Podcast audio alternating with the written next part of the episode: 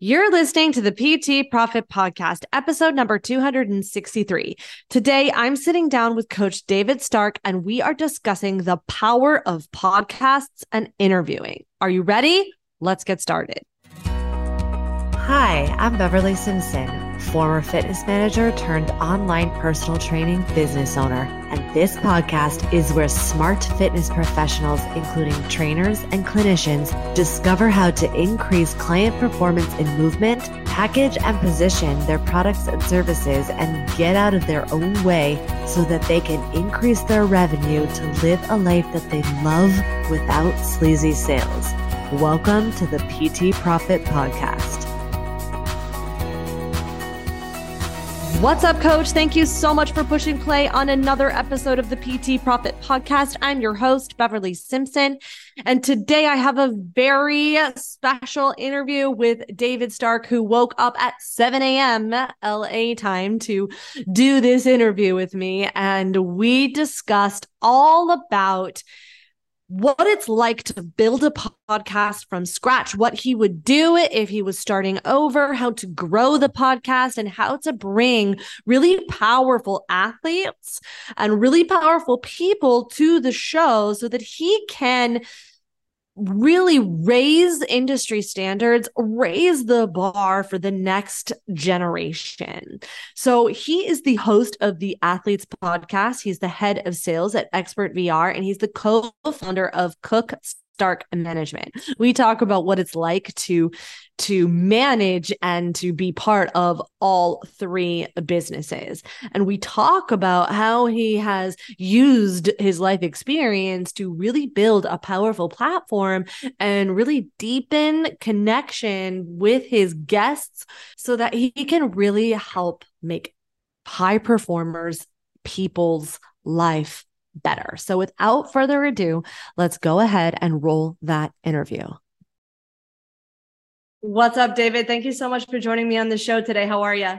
I'm doing well. Thank you, Beverly. I'm grateful to be on here. Excited to chat. It's going to be an awesome show. So I can't wait to dive in. So, for those of you who are tuning in and don't have the pleasure of knowing your work, I'd love for you to share with us a little bit about who you are, who you serve, and how you got there.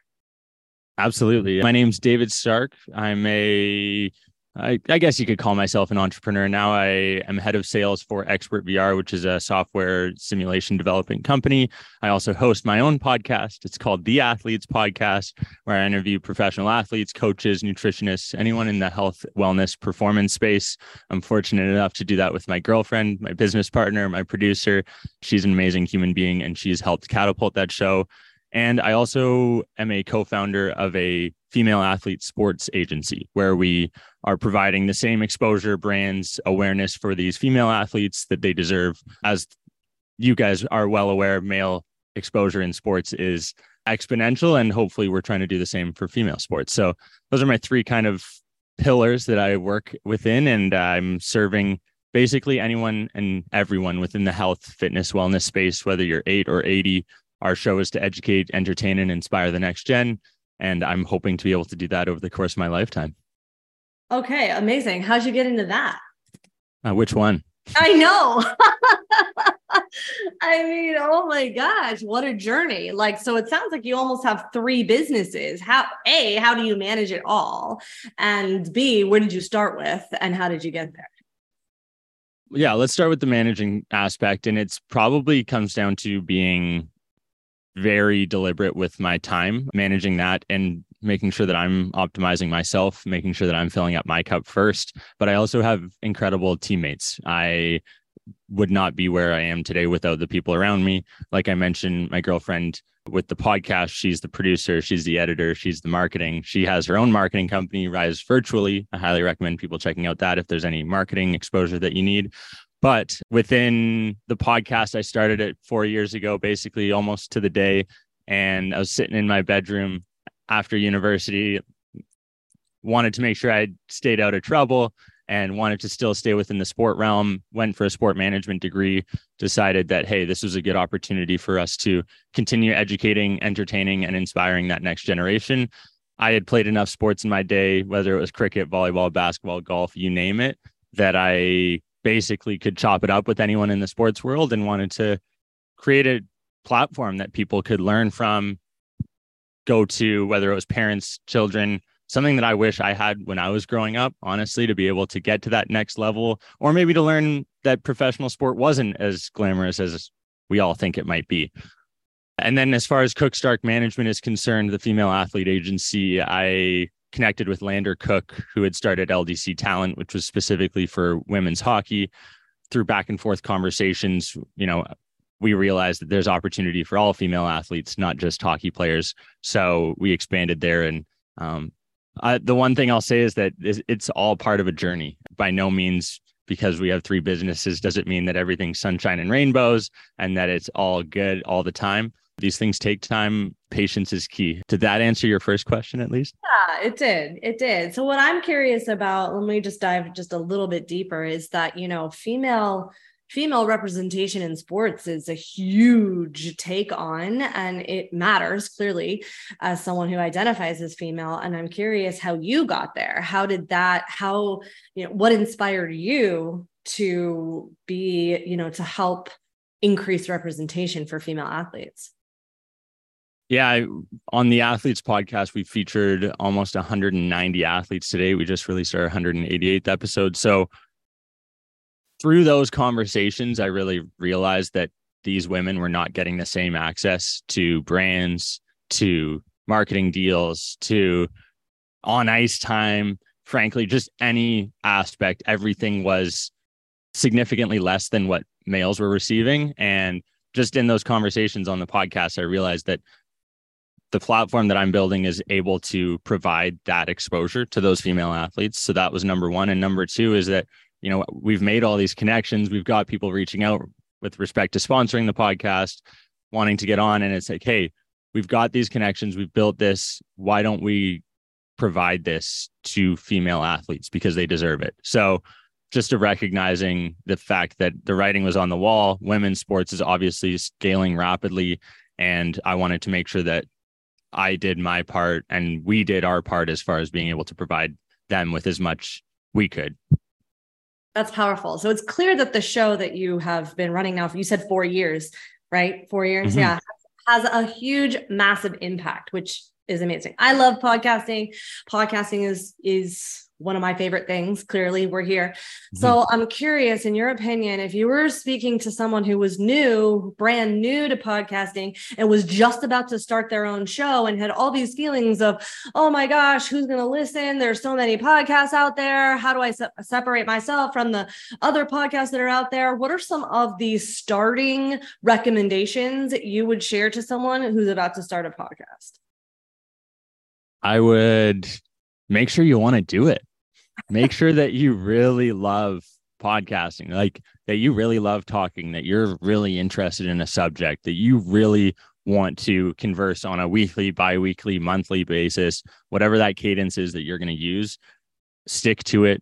Ensure that you are committed to the fact that you might only have 5, 10, 15 listeners in your first 50 episodes. Like there's podcasts out there that if you're doing it on your own, if you're doing it with someone else, unless you already have a brand or an, a media outlet or a flywheel built that you have in your system, it is going to be a slow process. I don't want to say that the podcast space is saturated, but there are so many things right now in life that take people's attention. And getting someone to sit down for 45 minutes or an hour is a difficult thing to do. Now, someone listening, they can ride along in their car, whatever. That's great. But depending on the format of your show, if you're trying to interview people like this or like my show, that is not an easy thing to do. And if you're trying to get athletes, for instance, to come sit down for an hour, that's an even harder demographic to reach out to. So understand why you're doing it, who you're doing it for, what your end goal is. If you don't have an end goal, that's okay. If you just want to chat, that's fine. But just put together a bit of a game plan. And I would say more than anything, just start. If it's something you want to do, there's low barriers to entry. Buy a decent mic because as you progress, you're going to want to, you know, have higher sound quality. Figure out whether you're using Zoom, Riverside as your recording space, but just start. That's that's the biggest piece of advice there. Okay, cool. So the other thing, you know, since as we're talking about your show, right, we've also now seen this trend to, if you've been paying attention at all, and I don't mean you, David, I know mm-hmm. clearly you are listener. If you're listening and you've been paying attention, there's been this move to for YouTube, which has traditionally been a video, a video Google, video search engine platform, and they're really going after podcasting. It seems like so. If you are just starting your show or or you're in your show, do you recommend putting your show on YouTube? 100% there i know there's still podcasts out there that are only audio and it's to me it, we're already having this conversation on zoom. Why not record that chop it up and put that on youtube? It's I, again i get it. If bandwidth is a thing and you're not able to create the video and make sure it looks polished to the degree that you want totally understand not putting it out there. But in my opinion every podcast should be put onto youtube as well. There's no reason uh, why you can't do both and it's going to give you so much exposure. Youtube's what the second largest search engine out there and it'd be crazy to that'd be like leaving your social media shorts off of tiktok and just putting them on youtube and instagram. That's the exact same equivalent kind of in my mind Totally. I think a lot of the reservations that have been out there regarding using putting the podcast on YouTube is that traditionally ex- users and audience members are not used to listening to a podcast on YouTube. So, how do you recommend someone repurpose their content so that it's both effective for both platforms? Yeah, I'm going to give this advice and say this with a caveat because our YouTube is still growing, just like the podcast is. By no means are we perfect by any stretch of the imagination, but ensuring those first five ten minutes have some intro graphics that hook the listener's attention, the viewer's attention in the in YouTube's regard, making sure that you're incorporating different maybe scenes or scripted pieces into that content. That's something that I'm considering playing around with too. 60 seconds with Stark kind of thing where you can make it fun, exciting, a little bit different. It can be a long 45 minute conversation if the person that you're interviewing isn't exciting for someone to sit down and watch on YouTube. So, you know, where you can dance around, do a little bit, make it, make sure it's engaging in that aspect goes a long way for YouTube, but don't overthink it. It's just like putting a podcast out there, right? Like you just, hey, this is now something that you have access to. I'm trying to help, in my case, educate, entertain, and inspire that next gen. If you're going to come on here and listen to it, that's amazing. I really appreciate you consuming the content, but by no means am I forcing people to watch it. It's just a platform that's out there that we're able to provide additional resources to. Okay, I love that. All right. So now going back to, you know, starting the pieces piece of content or starting the show itself when you were well i'm going to ask that next. Let me mm-hmm. start here. You know now you've got your piece you've you've created the episodes you've now really dived into your consistency cadence. What are some of the ways you recommend growing your show? You got to listen to your audience. I think you have to ensure that you stay true to what you originally were looking to do. In my case, you know, interviewing professional athletes, showcasing the benefits, the pros, the cons, the ups, the downs, making sure that you continue to up level the guests that you're bringing on. Find out who would be an interesting guest to bring on, who your audience would like to hear from, asking them questions. I think, again, I'm still working on growing the podcast. I know that paid media is definitely where people can acquire quickly. I've gone the organic route. We are really trying to make sure that we grow this in the most sustainable way possible and that people really realize we're in it for the long haul.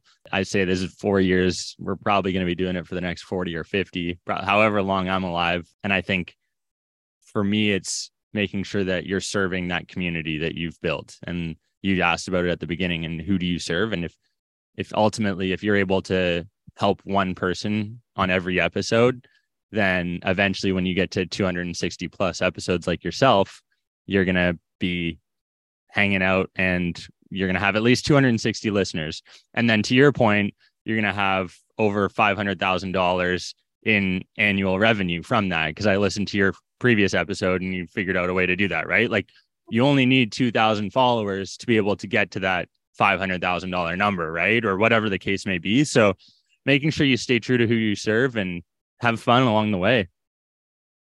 Yeah, that's amazing. So for me, right, when I'm talking about, you know, for my context, for those of you who are new and didn't hear that that episode that David's referring to, is that there is an invisible component to audience building. And for me, why I love meaning that people can only see how many followers you have, and that is not a direct reflection of who's listening to your show how many people are are on your email list. There are just so many other invisible components which is why i love podcasting to be honest because it's my opportunity to have one conversation with one person. It's just and i can create that feeling but that one person will multiply for me at least right so um, it's part of the reason why i love it and that doesn't happen often in our society anymore, where you can sit down with someone for 45 minutes or an hour and chat one on one and learn about who they are, what makes them tick. I revert back to interviewing Mitchell Hooper, who's the world's strongest man up in Barrie a couple months ago. And I'm like, you know, I'm a mid 20s guy with a sport management degree. Like, who the heck gave me the ability to interview these incredible professional athletes on the world stage. And it's consistency, it's the power of compounding, and it's, hey, I'm a curious individual who wants to learn how you got there. And, you know, you, you, you don't get those opportunities often now to sit down with someone like this for 45 minutes. And I'm grateful to be able to do it with you today. And I'm grateful also to be able to do it on a weekly basis with my show. I love it. So good. So now I'm curious, you know, how do you how did you practice the skill of interviewing, especially when you were interviewing people that may, you know, that might feel a little intimidating. I know for me, I've had guests on my show where I've lost sleep at night being like, I need to make sure I ask the right questions here. yeah, you uh, well, you even a guy who you've had on your show, Andrew Coates, mm-hmm. I just interviewed recently, and I was nervous ahead of that one. We showed up at his house in Edmonton, recorded the interview.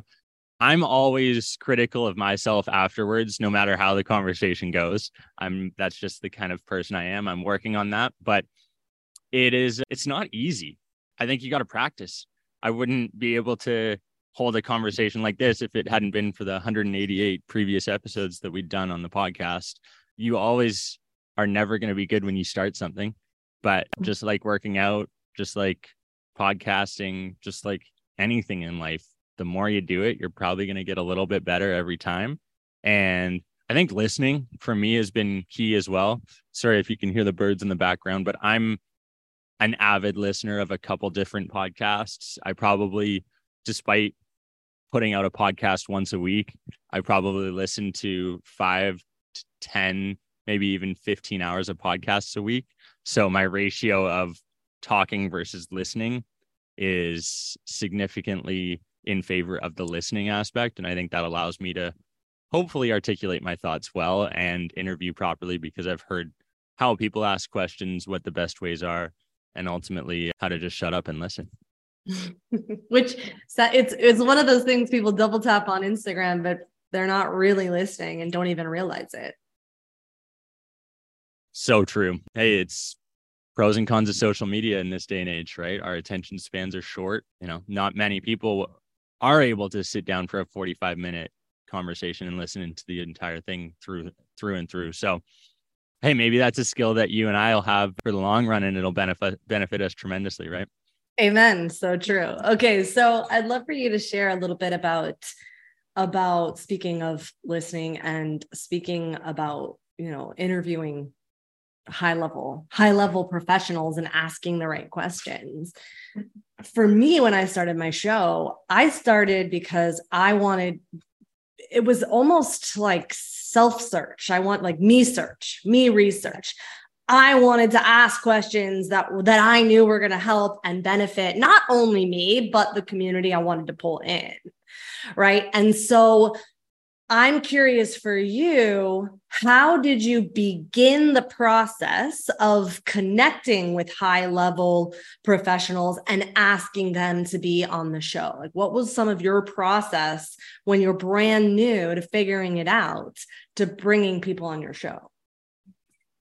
Yeah, that's probably the most asked question now is how, how do you get all these crazy people on your podcast? And if you go back and look at the first 20 episodes, they're university students who are playing sports. They're, you know, maybe people who I had within my network in Niagara. A couple things happened. I, again, first 10, whether it was profs, students, athletes, whoever I could get my hands on who was willing to chat, some incredible athletes actually during that time. But after episode 30 something, COVID hit.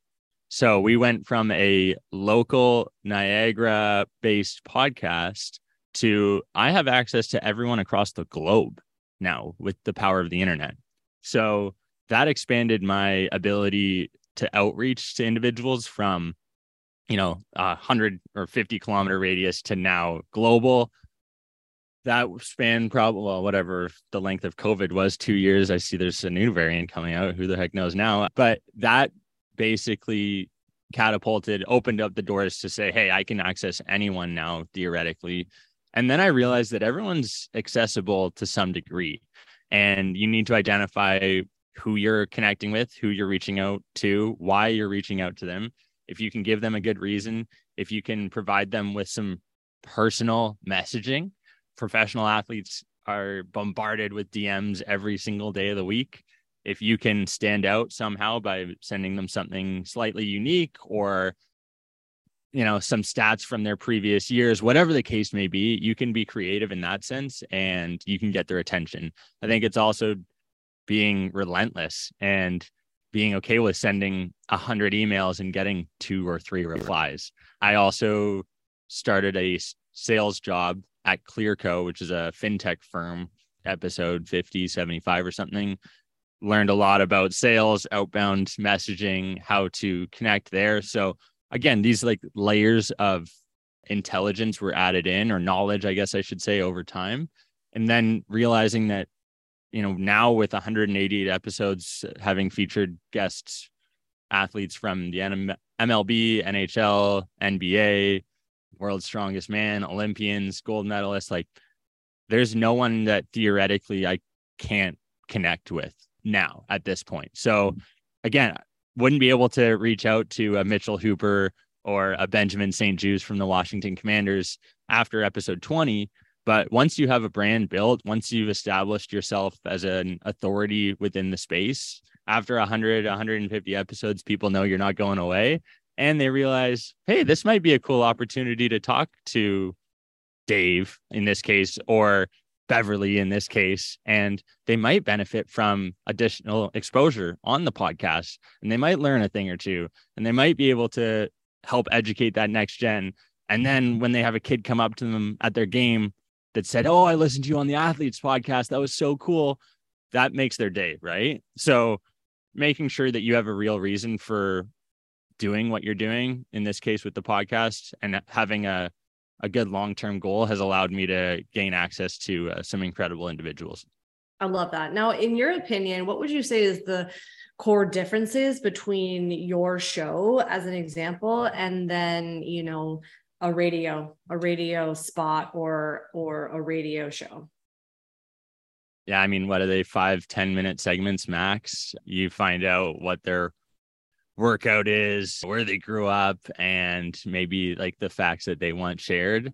Yeah, like it, it's it's an ad read, it's a mid roll, it's you know, it's PR for them at the lowest form. I mean, you look at why podcasts like Joe Rogan's has been so successful and why he can jump on with Post Malone for five plus hours.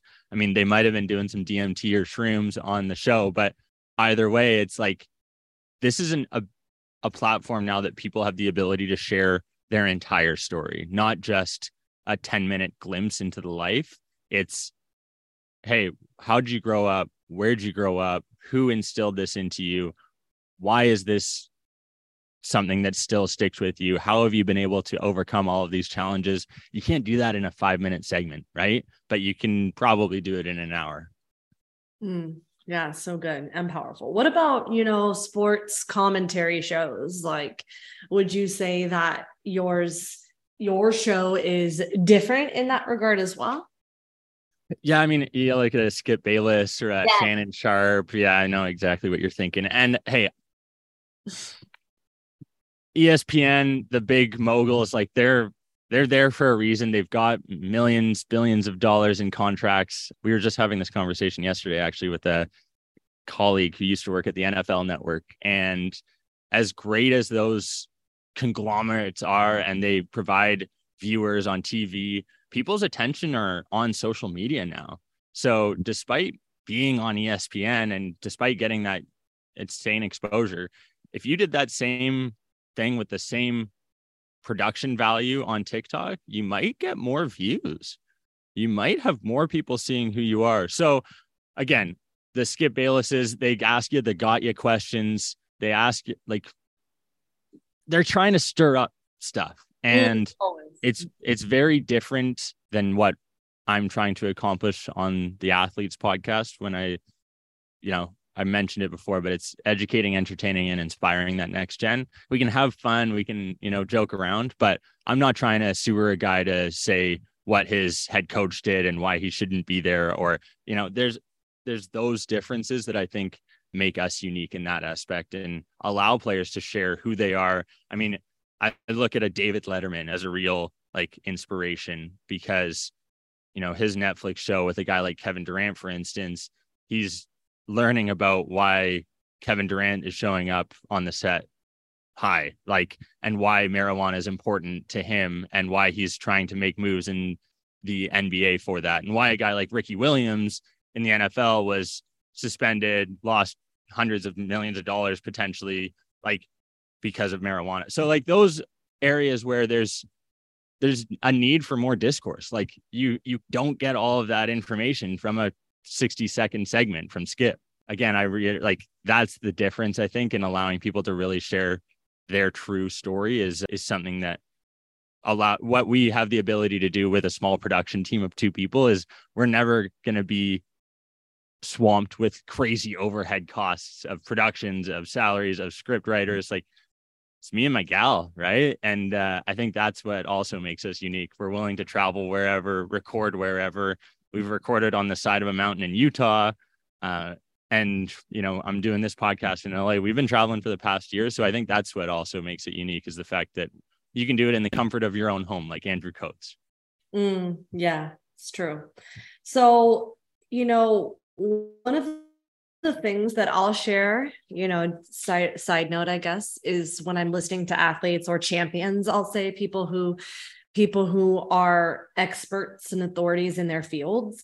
It's very empowering to listen to how they perceive their challenges as well as their successes because mm. the, the inner game of an athlete, an inner game of a high achieving professional is just one of the things I think is essential that not a lot of people talk about.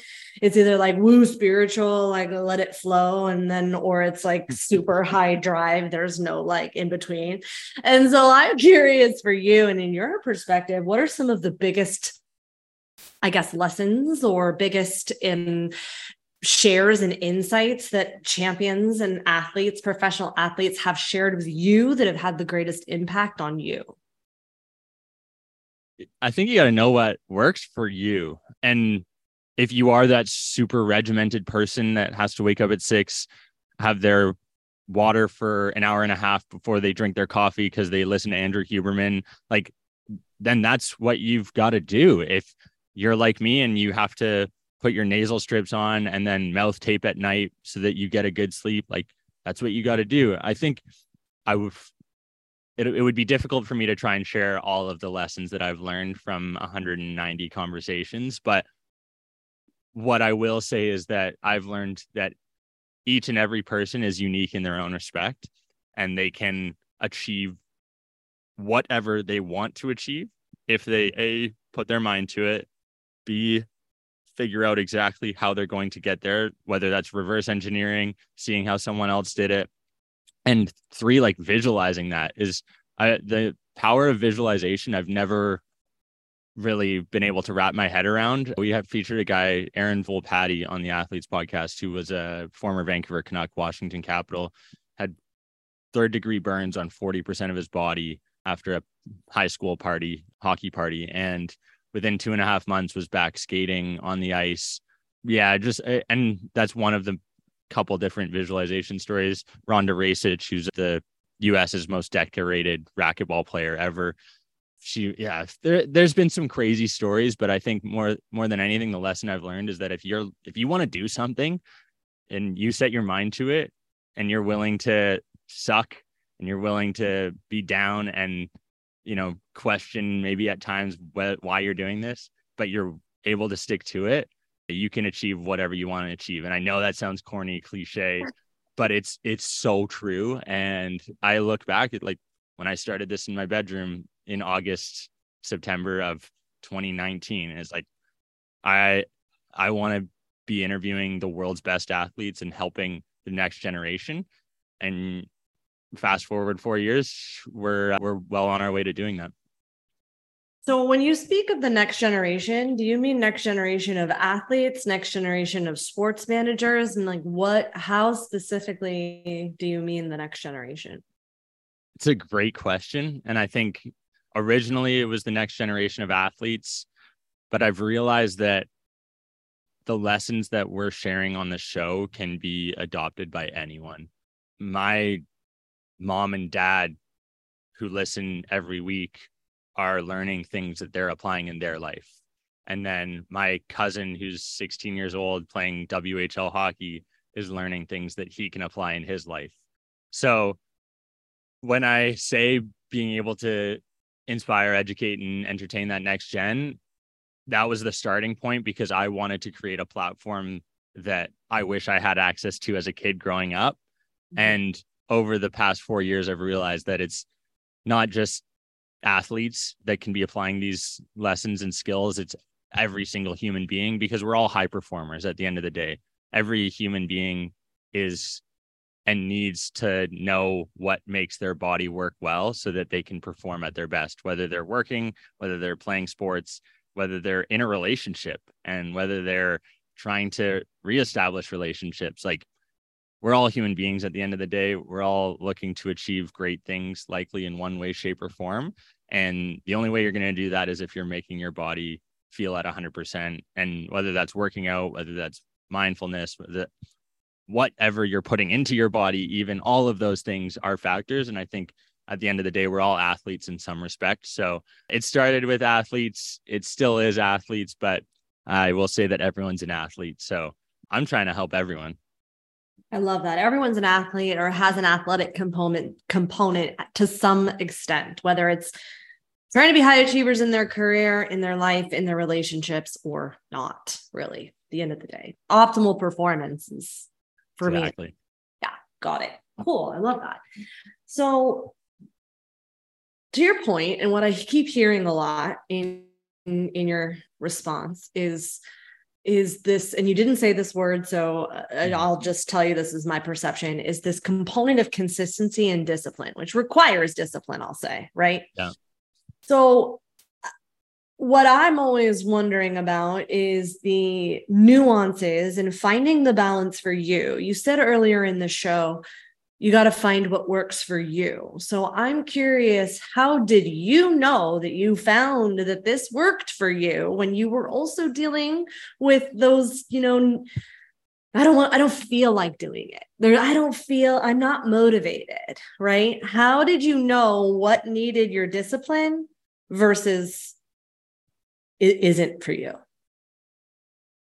I such a good question. Early on, I knew that if I put out one episode a week, that I'd be putting out 52 episodes a year and that, you know, we'd be hitting these marks that are kind of almost required. Like, uh, it's such a good question. I'm the discipline aspect for me has never really been difficult almost i, I want to say because i know the benefits after and i know how good i'll feel after doing something whether it's a workout whether it's a podcast I, you know there's that sense of reward after doing something difficult not to say having a conversation is difficult but the preparation people don't realize the work that goes in behind the scenes. And you see all these graphs on LinkedIn and Twitter about discipline versus motivation and how you should be applying discipline and you're only going to work when you're you're not always going to work when you're motivated, but you will if you're disciplined. And like I I think it goes back to knowing what works for you. Like I know that if I do my full-time job from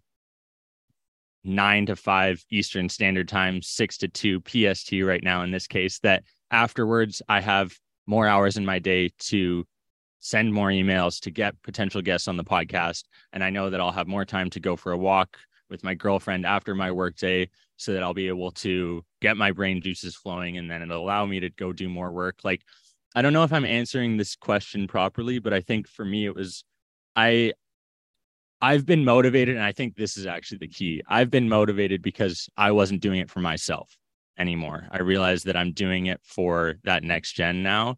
And what maybe started similar to you in that selfish way of, hey, I want to know what it is, how to get to that next level, how to be that professional athlete. And I realized, like, hey, I'm not doing this for me anymore. I'm doing this for everyone else who's consuming it. And now I I can't stop now because there's people counting on me, right?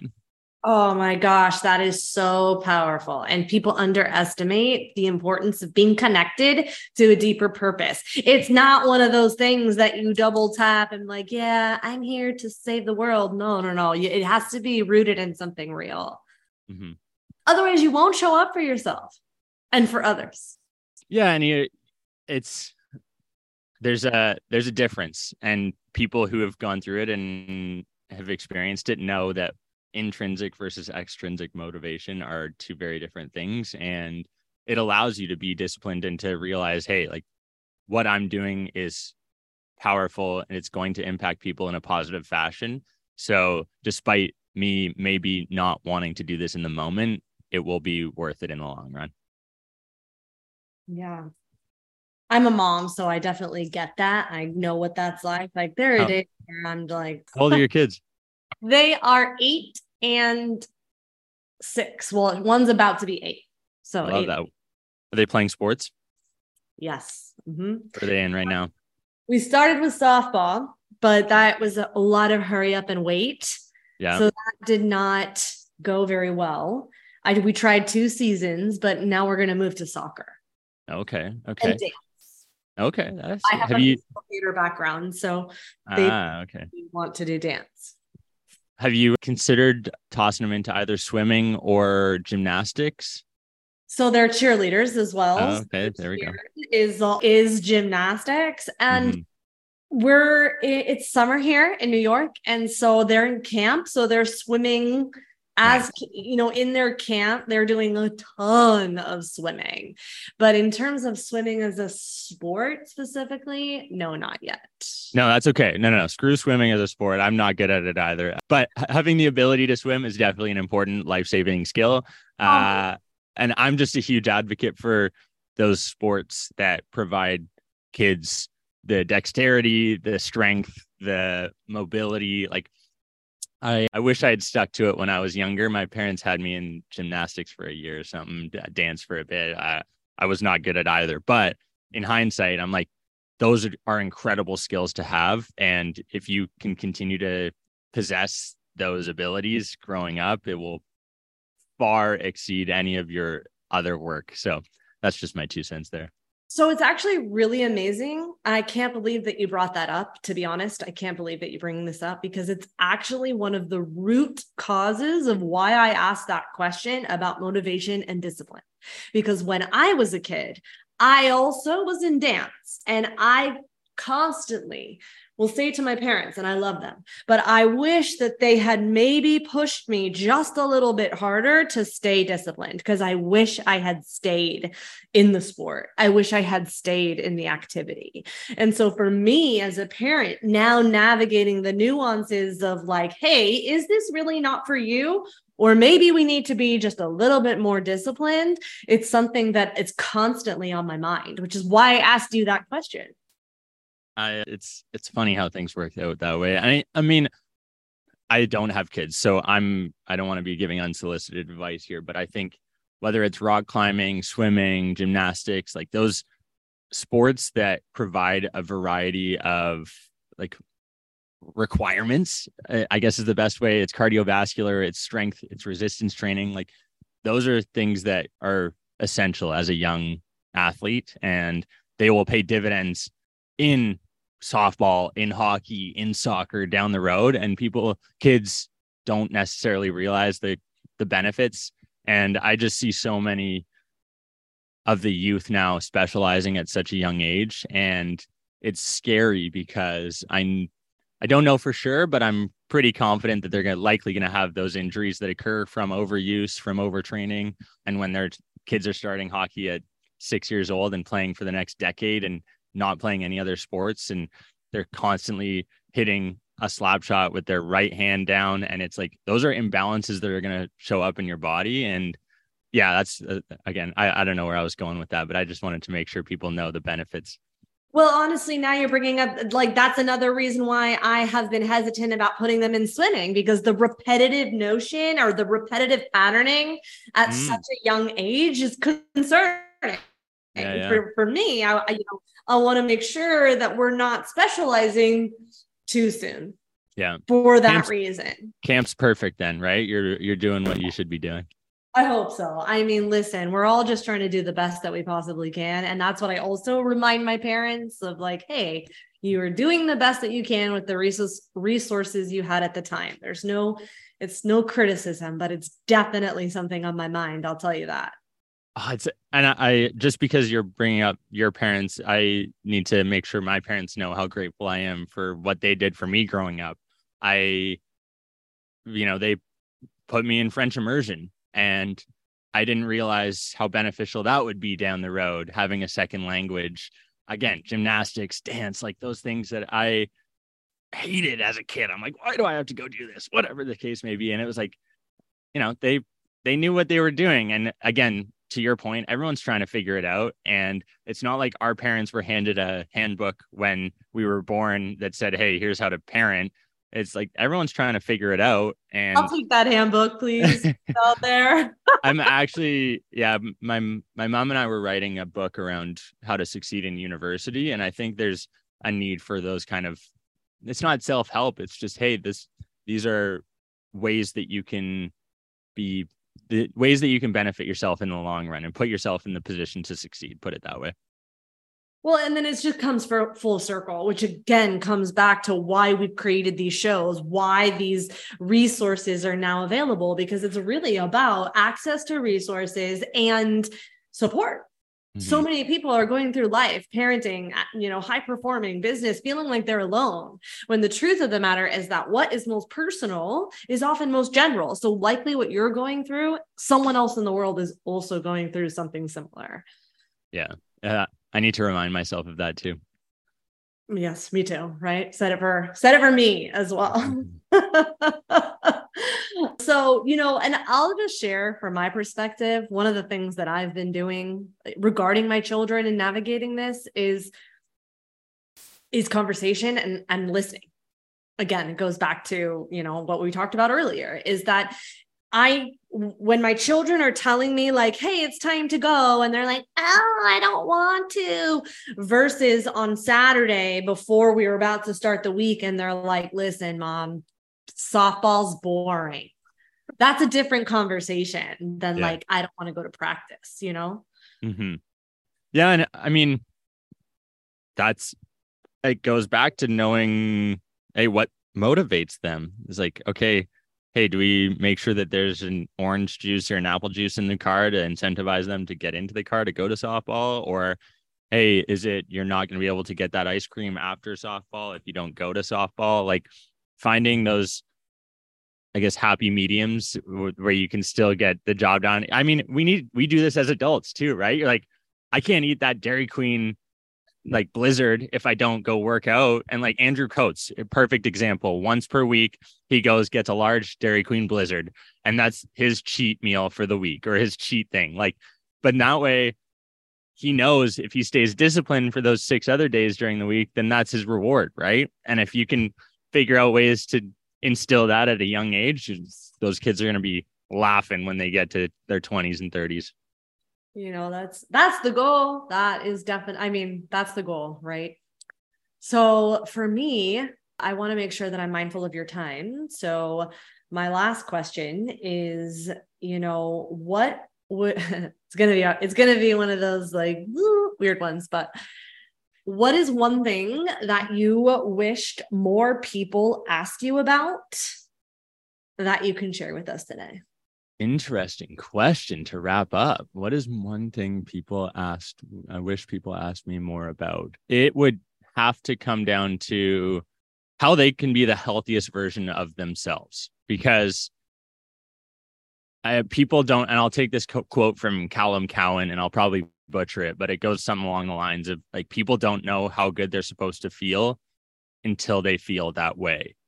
Mm. So whether you're getting or you haven't gotten your blood work done, or whether you've consistently drank alcohol for the past 20, 30, 40 years of your life, or whether you're consuming any other substances, understanding that if you put good food, good sources of nutrients into your body, you can feel exponentially better. I think people underestimate um, how good they can truly feel and what that will turn into in work, in professional, in personal lives, in relationships.